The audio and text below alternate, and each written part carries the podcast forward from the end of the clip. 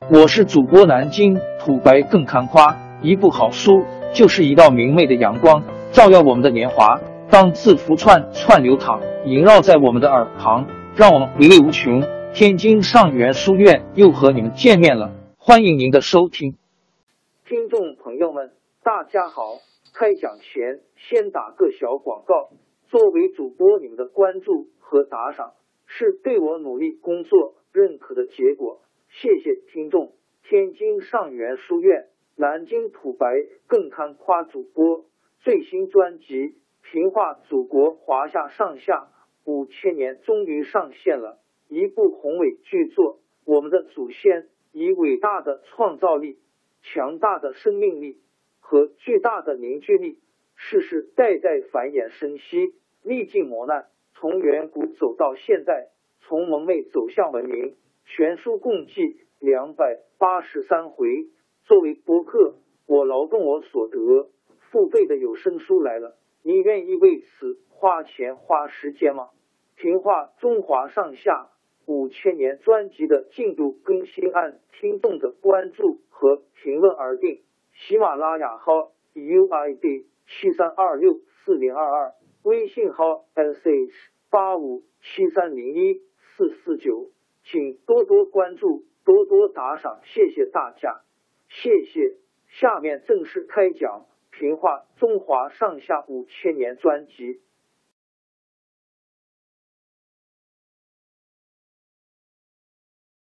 范仲淹的新政失败以后，北宋的朝政越来越腐败，特别是在京城开封府，权贵大臣贪污受贿的风气十分严重。一些皇亲国戚更是肆无忌惮，不把国法放在眼里。后来开封府来了个新任知府包拯，这种情况才有了点改变。包拯是泸州合肥人，早年做过天长县（今安徽天长）的县令。有一次县里发生一个案件，有个农民夜里把耕牛拴在牛棚里，早上起来。发现牛躺倒在地上，嘴里淌着血。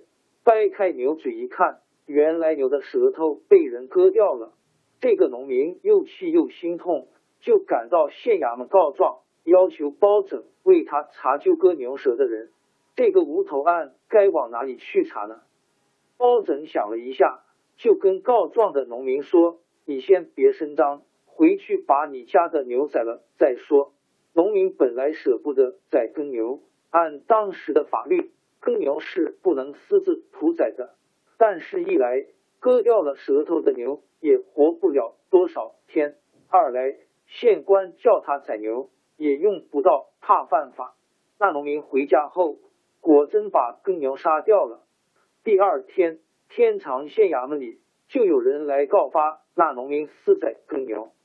包拯问明情况。立刻沉下脸，吆喝一声说：“好大胆的家伙！你把人家的牛割了舌头，反倒来告人私宰耕牛。”那个家伙一听就呆了，伏在地上直磕头，老老实实供认是他干的。原来割牛舌的人跟那个农民有冤仇，所以先割了牛舌，又去告发牛主人宰牛。打那以后，包拯审案的名声就传开了。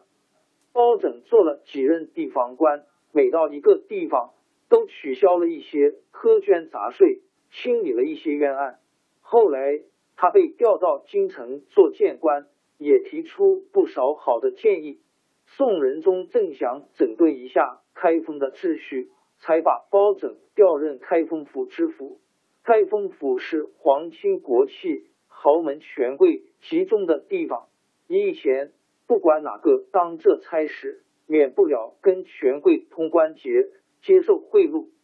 包拯上任以后，决心把这种腐败的风气整顿一下。按照宋朝的规矩，谁要到衙门告状，先得托人写状子，还得通过衙门小吏传递给知府。一些宋氏恶棍就趁机敲诈勒索。包拯破了这条规矩。老百姓要诉冤告状，可以到府衙门前击鼓，鼓声一响，府衙门就大开正门，让百姓直接上堂控告。这样一来，衙门的小吏要想做手脚也不敢了。有一年开封发大水，那里一条惠民河河道阻塞，水排泄不出去。包拯一调查，河道阻塞的原因是有些宦官权贵侵占了河道，在河道上修筑花园亭台。包拯立刻下命令，要这些园主把河道上的建筑全部拆掉。有个权贵不肯拆除，开封府派人去催促，那人还强词夺理，拿出一张地契，硬说那块地是他的产业。包拯详细一检查，发现地契是那个权贵自己伪造的。包拯十分生气，勒令那人拆掉花园，还写了一份奏章向宋仁宗揭发。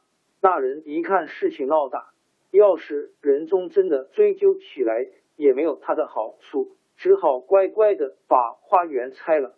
一些权贵听到包拯执法严明，都吓得不敢为非作歹。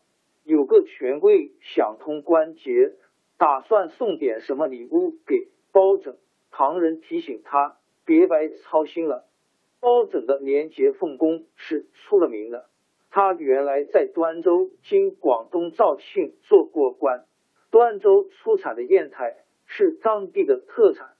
皇宫规定，端州官员每年要进贡一批端砚到内廷去。在端州做官的人，往往借进贡的机会，向百姓大肆搜刮，私下贪污一批，去讨好那些权贵大臣。搜刮去的端砚比进贡的要多出几十倍。后来包拯到了端州，向民间征收端砚，除了进贡朝廷的以外，连一块都不增加。直到他离开端州。从没有私自要过一块端砚，大权贵听了，知道没有控制好赚，也只好罢休。后来开封府的男女老少，没有人不知道包拯是个大清官。民间流传着两句歌谣：关节不到，有阎罗包老。阎罗是传说里管地狱的神，包拯对亲戚朋友也十分严格。有的亲戚想利用他做靠山，他一点也不照顾。日子一久，亲戚朋友知道他的脾气，也不敢再为私人的事情去找他了。宋仁宗很器重包拯，提升他为枢密副使。他做了大官，家里的生活照样十分朴素，跟普通百姓一样。过了五年，他得重病死了，留下了一份遗嘱，说。后代子孙做了官，如果犯了贪污罪，不许回老家，死了以后也不许葬在咱包家的坟地上。由于包拯一生做官清廉，不但生前得到人们的赞扬，在他死后，人们也把他当作清官的典型，尊称他包公，或者叫他包代志。包龙图包拯得过天章阁代志。由图阁学士的官衔，民间流传着许多包公铁面无私、打击权贵的故事，还编成包公办案的戏曲和小说。虽然其中大都是虚构的传说，但是也反映了人们对清官的敬慕心。王朝更迭，江山易主，世事山河都会变迁。其实我们无需不辞辛劳去追寻什么永远。活在当下，做每一件自己想做的事，去每一座和自己有缘的城市，看每一道动人心肠的风景，珍惜每一个擦肩的路人。纵算经历颠沛，尝尽苦楚，也无怨悔。感谢您的收听，朋友们，让我们下期再见。